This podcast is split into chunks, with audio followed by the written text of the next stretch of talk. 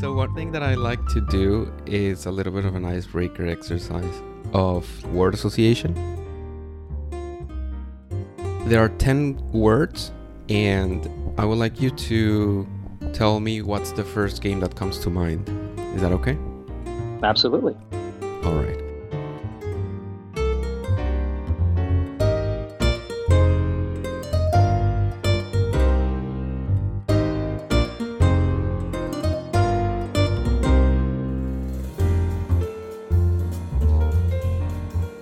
First game that comes to mind with the word childhood. Um, adventure. Adventure. Is that for the Atari? Yes. Yep. Atari 2600. Adventure. Number two is growth. Uh, let's see here. Growth. Um, Zelda. Zelda, the first one. Yes. Ambition. Ambition. Um, uh, Halo 2. Halo 2. Whoa, there's a lot of range here. Uh, adventure. Let's go with um, The Adventures of Link. Next one is story. Final Fantasy 2. Yeah, 2 for the Super Nintendo. So I guess it's 2 slash 4, they call it, right? Mm, interesting. Um, next one is nuance. Nuance. Gosh, that's a tough one here. Let's go with uh, Metroid Prime. Metroid Prime. All right. Uh, next one is regret. Castlevania Adventure for the Game Boy. Next word is family. Super Smash Brothers for the Wii U. Legacy. Uh, Castlevania 4. And the last word is truth. Let's just go with Space Invaders.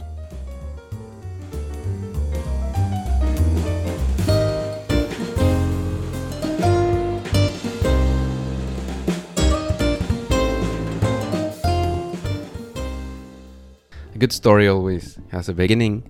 So, would you mind telling me about your first gaming memories? Oh, sure. Well, given my age, I was uh, around for the birth of the gaming industry, so to speak. Um, so I have I have memories of playing the Odyssey uh, before the Atari Twenty Six Hundred really was popularized. So my first gaming memories are getting a Odyssey machine and hooking it up to my black and white television and playing all the various versions of Pong. So that is my very first gaming memory. The Odyssey. Yeah. And there was, you know, if you know the history, there's a whole, I don't remember exactly which one I had because there's a whole slew of them. Because once that became popular, everybody started scrambling to create an Odyssey machine or a Pong machine, as they called it, I think. If I remember right, it was one of the, it was yellow, I think. It could have been a knockoff. Uh, My memory isn't the greatest, especially it was a long time ago, but I believe it was a yellow, the yellow Odyssey. And this machine, have you seen it? You know, was it laying around at the at your parents' house or something? I mean, the one that I had, no, I haven't seen that one. No, I'm not sure where that is. Can you tell me a little bit about you know your parents, their attitude towards video games, or how did that machine come into your life? You know, who bought it, such and such. Sure, sure. Well, the memories of the Odyssey are are vague. Um, I, I do have of playing it, but there's not a lot of memories playing it. So more than that is my Atari 2600, and I have a lot of very vivid memories of that system, um, especially how I got it. Um, my father actually bought that from a coworker at his job, and I never forget. He came home one day from work and had this brown paper bag, and he uh, put it on the counter. And I remember looking in it and seeing, you know, all these games. I knew what it was, and I saw these wires. I was so excited that he brought home this Atari system and all this bag full of games, but I couldn't play it that night. Uh, I think it might have been getting late, or maybe we had somewhere to go. So I remember I had to wait until the following day after school, and I just never forget. All day at school, I just could not wait to get home and check out all these Atari games uh, that my dad had brought home from work. So my my father actually bought me my first gaming system. Yes. Um, I think the Odyssey was probably given to me by a relative or something like that mm-hmm. because uh, I'm not. I don't think my parents bought that. Uh, I just remember having it because back back when I was a kid, we always I had a very large family, and we would pass things around as my older cousins got older. We would get hand me down toys, hand me down clothes. So it was a very common uh, theme in my family was to get old toys and hand me downs and such. So, and my parents were very frugal. We, you know, I was one of four kids, and my father was blue collar, and my mom never worked. So, uh, money was often tight. So, mm-hmm. most of the things that we got were were used, not new. Mm-hmm. Did you grow up in the same general area where you live now? Um, the same state, but not in the same area. I grew up in a suburb um, uh, south of Baltimore City. Mm-hmm. Um, not near the city. It was in the suburbs. Um, it was a great place to grow up. I loved it. I have very, very fond memories from my childhood, uh, growing up where I did and living where I did. It was very safe. Um, I lived by the water. There's lots of parks and playgrounds. I could, you know, back then you could venture off as a child and just go wherever you wanted. Nobody, there was no concern of getting abducted or anything like that. So mm-hmm. I had a very free uh, childhood uh, in terms of where I lived and where I could play and where I could adventure to. So in your childhood, you were a kid that uh, played a lot outside. I guess you know sports and, and those types of things along with video games. Yes, yes, it was. I believe looking back, it was a, a very good, healthy mix. Um, I never played team sports. Uh, I did play a lot though. I had a basketball hoop in my backyard. I loved basketball. I often played softball at the park and uh, even football. I loved playing frisbee, playing catch in the backyard. I was very, very um, outdoorsy as a child. Uh, as I said, I lived by the beach. We'd often go fishing and riding our bikes everywhere. I was really into BMX biking and skateboarding as I got a little older. But man, I have just as many memories, you know, hunkered down in my basement playing Nintendo and Atari and and uh, you know playing with my Transformers and my GI Joes and all my toys. So it, it was a, I believe, looking back, a, a pretty good healthy mix. I wasn't, you know, in the house too much, but I did really love my television and my and my Nintendo and my comic books and all that stuff. That sounds like you have really fond memories, uh, like a happy childhood. Yes, and I I believe that is part of why maybe I'm so uh, drawn to nostalgia because that I believe that there's this prime little window in your life uh, prior to adolescence, prior to teenage years, uh, where you have very strong memories, like between the ages, I'd, I'd say between like 10 and around 13, where if that's a happy time in your life, at least for me, if it's if you're content, if you're comfortable, if uh, there's no trauma going on, then you know I'm I'm drawn to that period. Those those mid 80s when I was a kid are magical to me because it was such a happy time. I was a child. I had no worries. I had no responsibilities. I had a very safe and happy family. Uh, my parents loved each other. They had a good marriage. I had, you know, just a good, good family. And uh, because of that, uh, I think I'm very drawn to that period of my life, which is why I am so into 80s nostalgia. yeah, like stuck in the 80s, eh? yeah. Um, so let's go back a little bit to your family. Uh, you say you had three siblings, right? Uh, yes. And a lot of cousins and such and such. So yes. Did you play a lot of games and or video games with them? I played a lot of video games with my younger brother. He's mm-hmm. uh, two and a half years younger than me. Um, I have a lot of fond memories playing Atari and Nintendo with him, and mostly neighborhood kids. I didn't play a lot of video games with my cousins. Um, we went to visit them periodically, uh, but they didn't come over to the house on a daily basis or anything like that. They they didn't live necessarily far away. Some of them did, but when we would visit my cousins, it was like a family trip, you know, kind of thing. So we didn't like hang out. I didn't hang out with my cousins most of my video game playing was with my brother, um, sometimes my younger sister, and um, neighborhood friends. Neighborhood friends. So, socially, would you say video games were like a big part of your life in, in a social aspect? Definitely. Yep. Yep. We had we would have sleepovers, and the go-to thing was to play video games. We would play. We'd have a tournaments, one Atari game, or you know, as the years went by, we would play double dribble or you know blades of steel all night long into the wee hours of the morning. So lots of lots of fun memories uh, playing specifically my Atari and Nintendo during you know sleepovers and stuff. Do you have memories before video games, or were video games pretty much from the get go, from your pretty much from the get go. I if I think back hard enough, I could probably envision a time when there was no video games, because as I said, I remember getting my Atari, um, and I, I imagine I was probably around seven years old when I got that. Mm-hmm. Um, and prior to that, I do remember being a very young child, just playing with my Matchbox cars and you know whatever GI Joes I may have had. Um, but because get, getting my Atari was such a significant memory, uh, it, w- it was definitely pretty early on, though. I was Mm-hmm. again, I, I think I was probably seven or eight years old. So, and you said you already knew what an Atari 2600 was, correct? Well, I remember being excited and Mhm. looking in there, know, knowing vaguely what it was, probably primarily based on commercials that I may have seen on television. I don't think I'd ever played it before. I think my Atari was the first time I ever played one. Was the one that I got from my father. Which game was the first one that, that you played? I remember some of the games I got. It was probably Pitfall or possibly um, Asteroids or you know one of the earlier Atari games. Maybe even the the Gunslinger one or Barnstorming. I, I don't remember. I had so many because that bag was chock full of games. Um, there was quite a few, and then I built my collection fairly quickly after that. Um, and I had a lot of Atari games growing up. Do you have some of these games or the original system you got? Not the ones that I have, but I've reacquired them. Yes, Mm, okay. I have quite a quite a healthy uh, Atari collection. Yeah, I can see from your videos.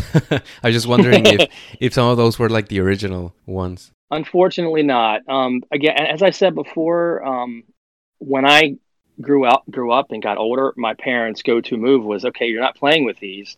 We're going to give them to some of your younger cousins." hmm And I, I didn't care back then. I, I, yeah, you're right. I'm not playing with this anymore. Go ahead, give it away. You know, I, little did I know how much I would, you know, be upset about that. now, I am thankful that my mom did. She decided which toys that I would be attached to, and she was a little off. like she she kept all my Matchbox cars, all my Legos, um, and I kept all my comic books. But no video games were kept. None of my Transformers or GI Joes were kept. None of my kind of favorite toys are kept. But uh, I do have some of my to- uh, toys from childhood, my original ones. But no video games, none. In those early generations of video games, like the jump between one generation and the other was very noticeable. Do you remember having those kinds of feelings where you will play like something like Pong and then something like Pitfall and being like super marveled at the advancement? Absolutely, absolutely. Especially considering the Nintendo versus the Atari. I remember the first time I ever saw an NES. I went to my grandmother's house, and one of my uncles had bought one and had it hooked up to the television, and I was like blown away. I was like, "Oh my!" It was playing Mario Brothers or Super Mario Brothers, I should say. And I can I never forget that moment. I was like, "I'm getting one of these." I could not believe how beautiful it looked, and the colors, and the music that was playing and the endless scrolling to the right. I was blown away by that. That was a very significant moment. The first time I ever saw a Nintendo, you know, live and in person. I'm sure I saw commercials for it before, prior to that, but seeing it in person in my grandmother's house had a, a big impact on me. And uh, I remember from that moment, I saved up my. I used to cut grass and save up my allowance and stuff. And my brother and I pitched in and bought our first NES, probably around 1986 is my guess Very early. you know, shortly after it came out. Yep. And I was probably around 10 or 11 years old when I got it. Ooh, that's that's prime childhood, isn't it? Yep. Yep. Absolutely. Man, living those days must have been very magical. I mean, Nintendo was not only like nowadays is is just it's a big video game company and it has a lot of cult, but back then they pretty much had a like a monopoly on video game culture, right? Definitely. Definitely. It was very interesting growing up during the earlier video game years and kind of being there and watching it kind of figure out what it is and, and develop itself. Definitely, definitely a fun time to be alive. Were you a fan like of Nintendo Power, the cartoons, and all those kinds of things? Yes. Yes, I was, uh, I guess you'd label me as a fanboy of sorts. hmm Um, I was I love Nintendo, uh, so I watched the Captain N cartoon. I drew. You know, I used to sketch and doodle. Met, you know, Metroid and Samus and Mario, and I was just like everybody else my age for the most part. I was all wrapped up in it. It was uh, it was a phenomenon. It really was. I mean, at the school when people were trading games out of their book bags and whipping out the Nintendo powers and talking about how far they got on this game and that game. And did you hear that? And that's that's one of the cool things about the Nintendo era was all the you know the prior to the internet. The only way to figure this stuff out was to talk to your friends, and they would brag about getting this far on this game, and you'd be like, "Yeah, right, you didn't get that far." And did you know Samus was a girl? And no, there's no way. You know, all that kind of cool chatter on the playground. Yeah, uh, really kind of made the kind of to me was the beginning of the gaming culture. It wasn't just a toy anymore. This was like a you know a, a subculture almost because there was so much discussion and so much mystery behind it, and the games had gotten more, I guess, intricate and, and larger, and there was more mystery. And of course, with the Nintendo games, you had for the first time you had secrets and you had you know codes you could put in and all that kind of stuff, and that really I don't know if that was forethought on Nintendo's part to do that, to make it something bigger, or was just kind of happenstance with the technology that had come along. But it really, really helped springboard uh, the gaming industry into into what it is today. I think.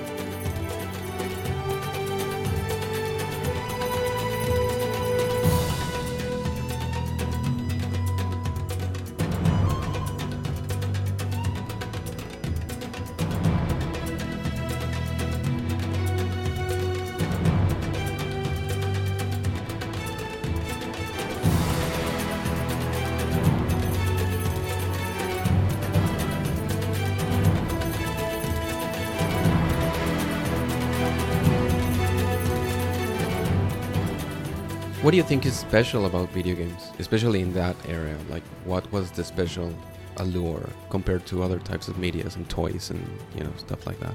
I think a big part of it is you're combining so many sensories, um, and also for me, the sounds. Um, they're so unique. Uh, the earlier video games, Atari and Nintendo, you don't hear those types of sounds anywhere else. You don't hear them on the radio. You don't hear them out there in the real world are specific to these video game systems. So when you combine the, the, unique visuals, you know, pixelated art with this very unique sound and the fact that you're integrated into this by controlling it and you have a story behind it, it's just such a powerful allure. Um, and again, that's why another thing that I think video games specifically for me are the biggest nostalgia trigger because there's visuals, there's sound, and there's memories all wrapped into one. Whereas reading a book, you don't get any sounds out of it. Watching a movie, obviously, you get sounds, but you're not controlling it. So there's all these elements that are coming together that, to me, are, make that allure so powerful compared to other forms of nostalgia. You know, you said something very interesting about how back then what you would see and hear and feel in the video games was very unique to video games because now you know super productions aaa games they they can achieve a high fidelity in graphics and audio. So you hear the soundtrack of a aaa game from nowadays and it's virtually indistinguishable from a movie right? Like it's it, orchestrated sounds you know sounds that you know are real. And of course i mean that is very good for for video games but you know how if you have unlimited resources you can do a lot of things right and and those things can be good can be bad whatever. But when you have very limited resources right in terms of, of processing power or w- what you can do you have to be very very creative and that develops a certain uniqueness to to something. Childhood is a lot like this right because you have a limited knowledge of the world limited resources so you have to do a lot of things in a way that is very unique. You have to put more effort to compensate for the lack of resources and video games back in the 70s and the 80s share that sort of quality along with childhood, right? I agree 100%. I mean, that's why I'm also drawn to um, uh, practical special effects, for example. Um, there's something so it, it gives so much character to the movie when you know that this stuff is actually there. And how did they do that? I remember watching like the early Star Wars movies, and I as a kid, I used to be like, how did they do that? There was no, oh, they just got on a computer and pushed a couple buttons. There's this, I don't understand how they did that, you know, because I'm looking at it, I'm seeing it, you know, and you knew that there had to be some kind of effect that wasn't just um, put into a computer. And if you know, like movies like Jaws, for example, you know the history behind that, how, you know, he wanted to do so much, Steven Spielberg, and he couldn't. He was so limited. He kept having issues with the, with the shark not working. and so he couldn't show it as much. And that's what made that movie so great was that you barely ever saw the shark, you know, and it, it kind of lend it lend it to the uh, the drama and the intensity of the of the movie. And that that's very true what you said. I think that also comes into play uh, with our video games. Um, the limited uh, amount of technology they had, they had to find ways to make these games interesting and fun and appealing. And you had to put extra effort on the art side of it. I think now, like I remember when CGI first came out in the movies, uh, people were just slapping it, it in everywhere, and it kind of ruined a lot of the the movies because it was too much. They they they they thought in their minds, well, we can do anything now. Well, maybe that wasn't a good thing, you know. Maybe subtlety and and taking a, a step back and slowing down a little bit uh, is is a good thing, and that's that's why I'm attracted to that. I think. One thing that I find very interesting about the content that you made is that you include yourself as as a family man, as a as a father. Your kids show up a lot on on on the stuff that you do. When you introduce them to video games and, and movies and these kinds of things, did you introduce your kids to to like older games or newer games? Oh, absolutely. Yeah. I mean, I have this retro room here in the house, and they uh, were introduced and exposed to a lot of these games early on. Now, I will say that they've moved on to their own thing. Um, I think Luke, my middle child, still has an attachment to some of the retro stuff. Like he just bought a Game Boy Advance uh, just a couple days ago, and he cleaned it up, and he's playing, you know, Game Boy Advance games. And uh, but they don't come out here and like pop in retro games and start playing them. They're they're playing their PC games, and Luke's into his Switch. Um, and they're and I think it's great. I love watching them be in their version of of gaming right now. I don't want them to. I, I'm very careful to be one of those parents that says, "Oh, everything was better back then, everything's worse now," because I don't I don't think that. I don't think that's a healthy outlook on on life in general. I think things were different, and there are some things that were better and that I appreciate back from my past. But there's a lot of progression that's been good, and a lot of things that are better now. So careful not to call it the good old days and everything's bad now, and you kids got it so bad in the future. I feel bad for you. Forget all that. I think I think what they're experiencing now is is wonderful and great in so many ways. Of course, there are negative sides to it. Um, that's a whole nother conversation. Get into what's bad about modern gaming, but um, I'm very much enjoying watching my children have their own gaming memories and and uh, have their own thing compared to mine. But they do. I think it's neat that they have a healthy exposure and appreciation and understanding of the earlier years of video games. Uh, I think it gives them a good perspective it seems to me like video games were a big part of your life in general. So when you first introduced them to video games, was it a big deal for you? I was a proud father. Yes, yes. Uh, interestingly enough, I, I, did not play retro games um, much at all when they were very young. I've only been back into the retro scene. I'd say for about, gosh, maybe maybe ten years or so. Oh, I see. Um, yeah. See, my my progression or my I guess timeline was I aggressively played video games linearly up up into the Xbox 360, the early years of the Xbox 360. In other words, I, I just kept transitioning from the next system. I went from, you know, Atari to NES, Super Nintendo, to the N64 to the GameCube, and then I switched over to the original Xbox, and went from the Xbox to the Xbox 360, um, and that was my linear path. I never kept anything. I just kept on moving on to the next thing until I realized that, hey, I think I remember one time I, I was watching somebody uh, play uh, Castlevania. I was over somebody's house and I, and just like I was talking about before, I heard it. I didn't see it. I didn't see the system, but when I heard those sounds, this wave of nostalgia just rolled over me, and I was like, oh, and I was probably in my twenties.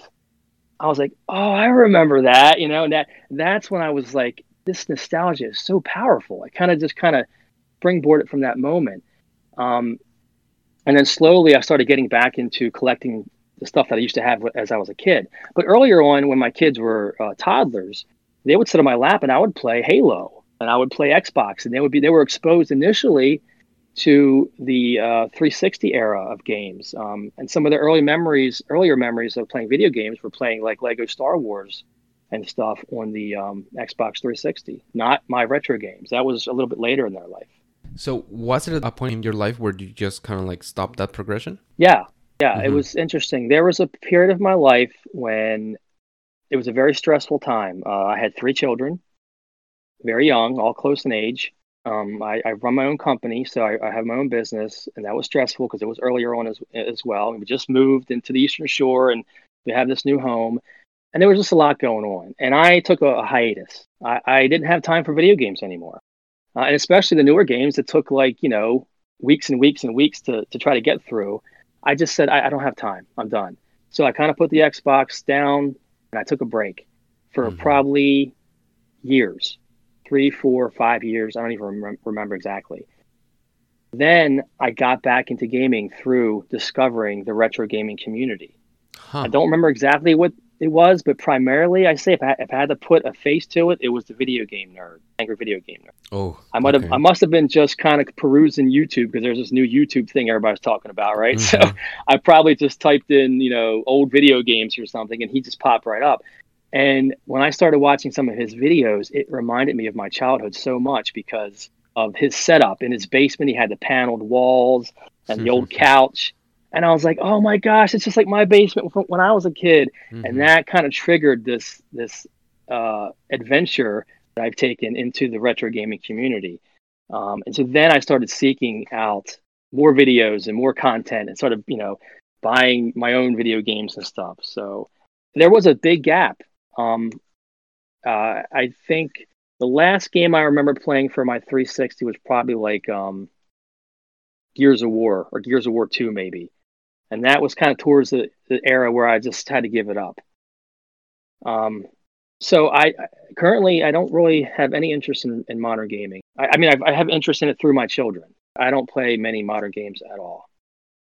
So let me see if I get this straight. So ever since you have memories. Video games have been part of your life. You went through practically the first generation up to the seventh generation. You have this continuous life in gaming, right? Yes, nonstop, very avid, continual. There was uh-huh. it was a huge part of my life ever since I was a, a very young child. Mm-hmm. And it didn't stop until like a few years ago. You stopped playing for for a bit because of of life, mm-hmm. and then you re-encountered with gaming through retro video games. That's correct. Let me let me go back one, and, and put one more element into why maybe my nostalgia is so strong. My my father passed away when I was young. I was a teenager, and that was a, a life changing, obviously life changing event. And I was 16, like I said. So prior to my father's death, that chunk of my life, my childhood, so it, it was like a separate life than it is now. Not that it was better or worse, because my life now I love. I have such a wonderful family and a marriage, and it's it's perfect. But there's this dividing line from when he passed away. That I think that is a another reason why this nostalgia is such a happy place for me. What kind of era in video game was this? That was the 16-bit 16-bit era. That was the uh, Super Nintendo. Is there an era of video games where video games meant something and then it meant something different? Yeah, I think so. And that's I think that's very true. I think that's why the uh, the first two generations, of Atari and, and the Nintendo generation, that's what I called my jam. You know, that those are my my main two favorite systems. Um, and I, I, do have a lot of nostalgia for my Super Nintendo, but I was a teenager and I was past that magical time in my life, and it was like I said, you know, in the middle of or, or after my father's death. So I, I, don't see it as that that certain chunk of time in my life that was that was so magical and, and separate from my life now. It's like I had two lives, and it, it sounds silly, but that was such a defining moment that it really divided my life into two sections.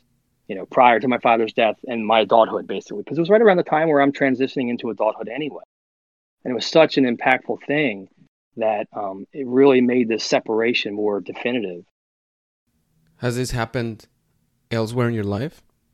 No, at least not compared to that. Mm-hmm. I mean, obviously, big things in your life like a marriage and a child are, huge, and and yeah, uh, I, you can certainly pick moments that are significant, and that you can even have maybe video games or something that will remind you of that. But nothing, nothing as powerful as as that as my father's passing.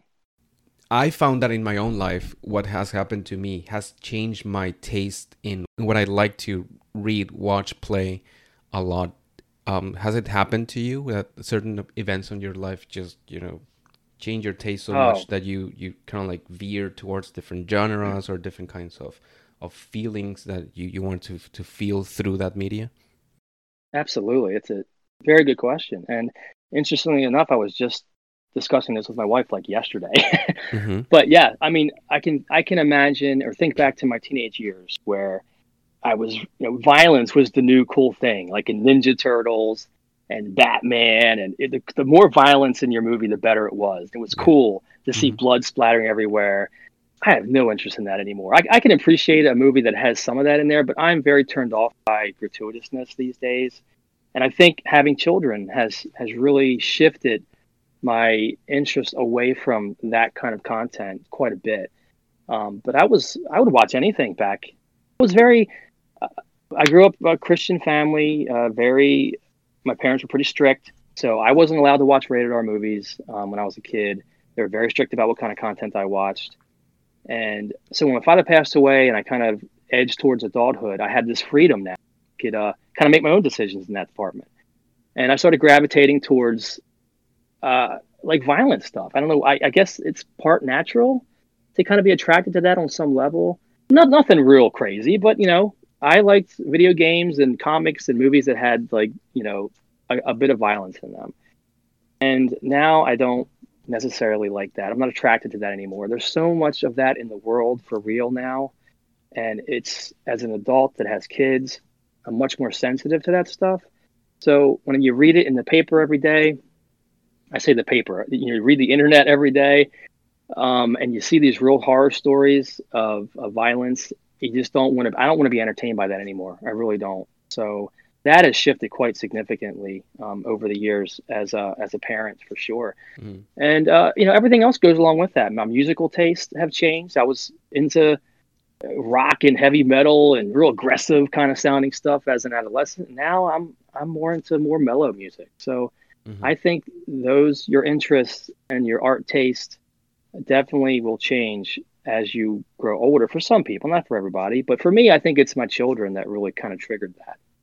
What do you see in your children? Do you see them uh, gravitating towards those kinds of you know gratuitousness that you were talking about?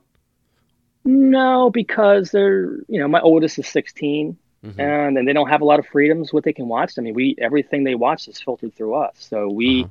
won't let them watch, you know, things at this age uh, that are gratuitous anyway. Um, I think there's a, a healthy curiosity in any person that wants to um, see some of that for whatever reason, whatever's in us that is gravitated towards that or gravitates towards that. I don't understand the psychology behind that, uh, but I know it's there um, in most of us. So I'm sure my kids would want to see that on some level, but um, we we definitely uh, we're not overly strict, but we definitely monitor and and uh, watch what they're allowed to watch for sure. They're not they're not allowed to watch rated R films and stuff like that. This changes. Do you think it's biological? Do you think it's life experience? Do you think it's the change in times? It's definitely a mixture of all those things for sure. Um, as I said, um, just life experiences, having children, uh, maturing, just in general, I think for me has helped me uh, not be attracted to that stuff anymore. But also, I mean, gosh, the world has changed dramatically in the last couple of decades. I mean, these mass shootings and just uh, the horrors that you read in in the news are just atrocious and there's so much of that for real that I can't be entertained anymore watching people getting gunned down because it's just too real to me now. Back back when I was a kid, that that wasn't real. That was all fake, you know.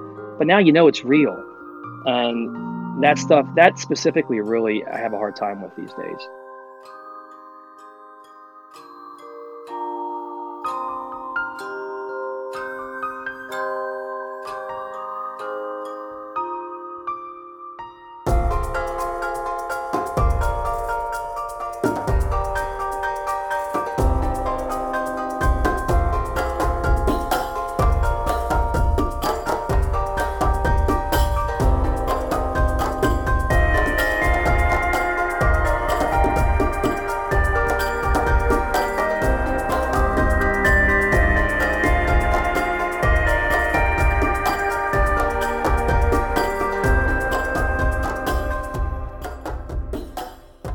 Why do you think we play? Like, why do you play? You know what I mean? Mm-hmm.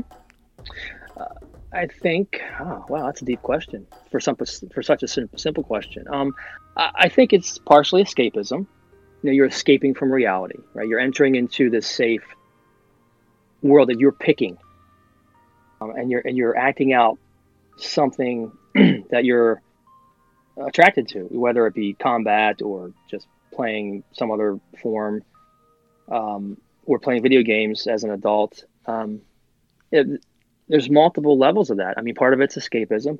Part part of it for me, like I said, is nostalgia. I'm, I'm reliving my my my good old years when I was a child. Uh, so I think that's a very deep question to answer, and it's probably going to be different for everybody who answers it because uh, it's so uh, such a complex thing to break down. I think. Here's the thing: like, I think that we consume media, we read books. I think there's something biological about consuming stories, learning from others' experiences and stuff like that. But there's also a component of of enlarging your own experience, right? Like there's only so much things that you can experience in your life. Like you have a job and you do the same kinds of things every day and you don't want to take too many risks, right? You want to live a safe life and such and such. And what media allows us to do is to enlarge that focus, that that scope of what you can experience on a day-to-day basis. What video games do specifically that other media can do or does in a different way is to give us that interaction, right? Of feeling that we do certain things and we have that control. I look at it more instead of in terms of media, I look at it more in terms of art. I think as human beings, we are creators. We, we're mimicking God. You know, He's the ultimate creator and we are trying to be like him. So we just have this internal, natural desire to create. And whether it's through a drawing, a painting, or a movie, or whatever, I think some more than others, but I think all of us on some level want to create. And we can only do it in our little human way through art. But that is our, it's a natural expression, I think, that we all, on some level, have internally that we can't stop and we can't stifle. Um, now, some people are better than others, as I said. Some of them are professionals at it, and that's where we get the movies and the video games and stuff. But all of us, I think, have a level of wanting to create, and a big part of that create, that desire to create, is a desire to share it. Because if you don't share it, that you're only creating it halfway, in my opinion. So, I think that is a very human thing that is everywhere. Oh, you said something very interesting, and I, am gonna go for it. All right, because I, I, saw it as a little bit of a bait. So, you know, do do you do you feel that this art creation, this urge to do, to make, to consume art, is a way to commune with divinity? Yeah, I, I think again, um, God created us in His image, mm-hmm. and God is a creator, so we we have that imprinted in our soul. I think that we want to be like him. It's subconscious. It's just part of our the imprint of our of our who of who we all are. So I do believe it is a in, something that's inherent in all human beings. Um, not everybody may notice it. Not everybody may uh, use it or express it, but I think it's there. We have this natural tendency to want to create and share and have this communal experience not just with God but with our fellow fellow humans. What is the role of video games in society or in our human experience? I think it is a unique and absolutely beautiful form of art that that I'm so glad that I am here to experience and that I am have lived through a time period where I get to experience this very interesting, unique, and beautiful form of art. Do you think there's more to video games than just entertainment? Yes. I think it depends on the person playing it. I think some people might be more attracted to might have a mathematically based mind, for example. So playing a game like Pac-Man or or something that's very like it could be very mechanical or mathematical. It might give them some sort of pleasure in that realm, as opposed to looking at it from you know as a piece of art. So I think depending on the player and depending on what they're getting out of it, uh, it de- that's going to determine I think what it is to them. So everybody everybody's different. I mean, we all I'm very uh, you know like I'm always comparing myself to my wife because we're so different. Very type A, I'm very type B. Um, I always look at the big picture, and she's always looking at the details. So for me, uh, like things like video games, I often don't remember the story or remember the little details, but I'll remember the experience. You know, because I'm always looking at the big the big picture.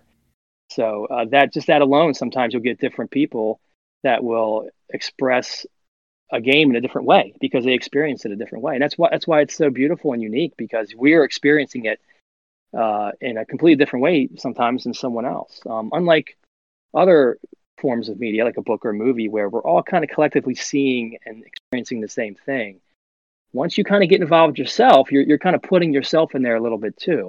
Because there is a lot of thought put into video games to entertain people, to to let them have their fun, right?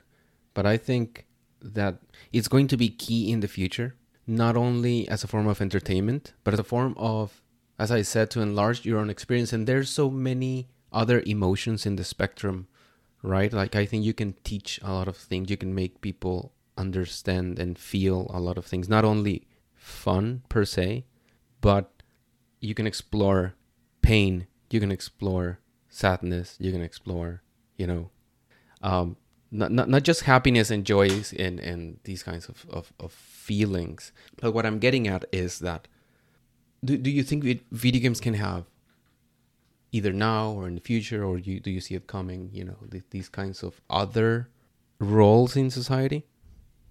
Yes and no. I, I think you can shift them to become a tool like you're like you're talking about. But I think at their root, I think they're I, I keep I always kind of see them collectively as the same. It's it's just an art. It's art. We it is unique, like I said, and I think there it does stand out, uh, and it can be used as a tool. Just like you can watch a film that's a documentary or or a training video. It's different than than a movie, right?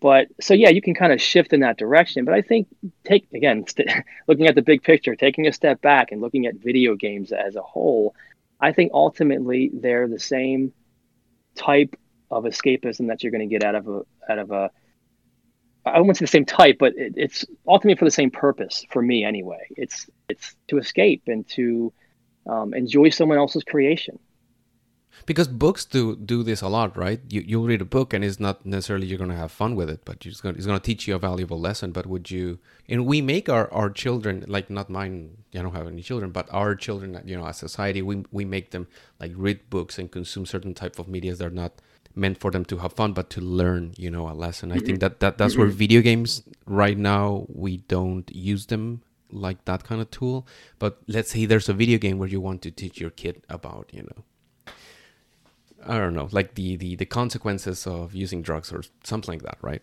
Something that is oh, that I see. Is, that that yeah. is painful and and these kinds of things. How would you perceive that as a as a parent? You know, using using a, a video game like, hey, son, you you know, play this game and we'll talk about it when you finish. You know what I mean? I think that could that could definitely be a very useful tool used in that manner. I think uh, number one, because you know, I think back to my schooling, and I'm sure I've read all kind of content that I I forgot. You know, I, I don't remember some of the stuff I learned in history class and the in the books that I read. But when you, uh, if, if you make it into a video game, that might be something that that sticks with them a little bit longer, or that they can uh, remember potentially forever. Because again, like we talked about earlier, having the sounds and the the visuals and your interaction all kind of coming together I think uh, makes that more of a significant memory that could stick longer, so to speak.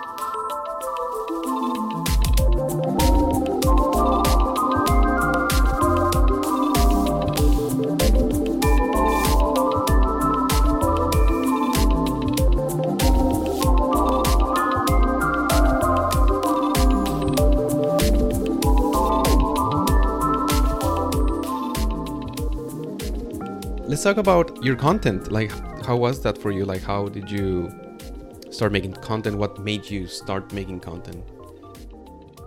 I think initially, um, the kids got to a certain age, and I remember going to my wife and I think it'd be okay if you know the kids and I made some videos and put them on YouTube. And she was, I think, a little reluctant at first, but ultimately she said, "Yeah, I think that's okay." So, and I said, I you know, I emphasized, and this was when I was starting to get involved in the Cartridge Club and the community, and I was starting to interact with people uh, through, I guess, Twitter maybe at that time. I'm sure that's what it was, or just talking through um, the YouTube comments and stuff like that. Uh, I had developed a bit of a community. I, people knew who I was, and uh, you know, I was interacting with them already.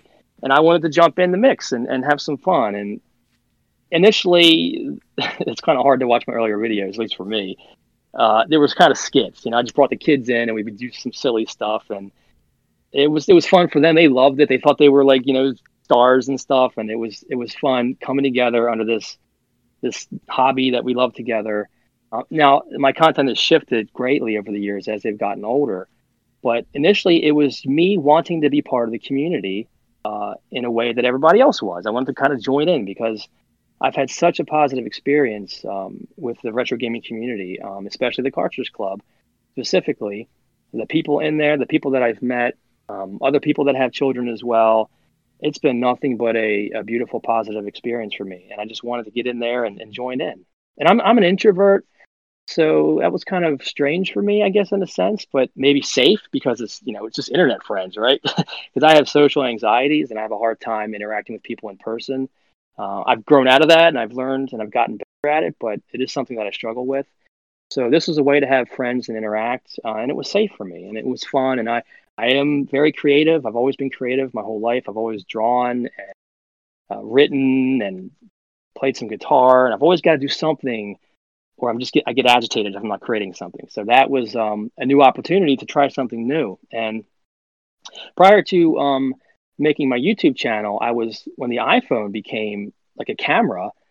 I had started taking the kids out in the backyard and we would make little movies and stuff. And I was using special effects and putting soundtracks behind them, and we were having a blast.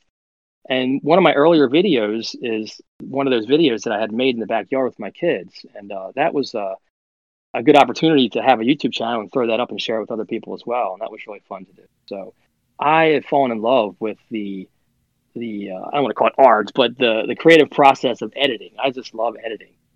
I'm, I'll I'll rush through a video, and I can't wait to get to the part where I'm editing it all together. So really, I really find a lot of pleasure out of editing. So uh, it's just my my new creative outlet right now, is making little stuff. the editing part sometimes is like the the hard work. But it, it really is what gives the personality to content, right? The editing, the post production.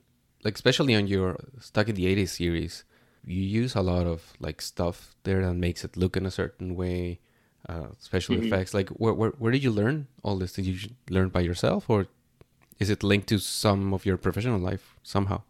No, no, I'm an electrician. I have no uh, background of any kind of training, and I, am very computer illiterate honestly, it's just a bunch of apps. I, I don't even. I, am very, I'm very bad at computers. I do everything on my iPad mm-hmm. uh, and my iPhone.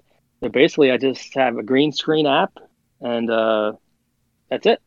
Hmm. There's nothing else. I just you know download a couple of green screen images and impose them on on the uh, the video and line them up with some sound effects, and you got some, some some special effects there. It's very simple. I have I'm not very good at this stuff at all but I've always liked special effects, and I remember the first time when I've made that earlier movie with the kids, I was so excited because I the kids were shooting laser guns out in the backyard, and there was explosions. I was like, "This is the coolest thing in the world! I'm making my own movie." I had dreamed about doing this since I was a kid, and to have this little iPhone on my hip that I can go out in the backyard and make a movie, I was just, I was so excited, and the fact that I could do that fairly easily and quickly, um, I just was doing it all the time because it was so fun for me and I, I, never knew how much I would enjoy that because I had never had an opportunity to create a film in quotes or to make videos before because like you could never afford video cameras back in the day; they were too expensive. So this uh, new technology has uh, been really good for me, really fun for me.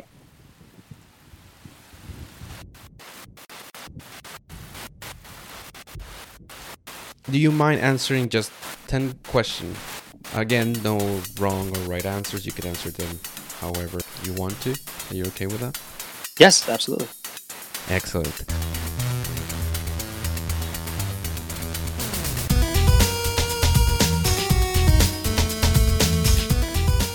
Okay, so the first question is a game that you love. A game that I love, Metroid. A game that you hate. A game that you hate. Game that I hate. Minecraft. In video games, what turns you on? I guess gameplay. What turns you off? Bad gameplay. A sound effect that you love. In Castlevania, when you get a new item.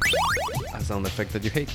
Um, I guess the, the log sound in Pitfall when you you know you hit a log and there's ah that sound. That's kind of annoying.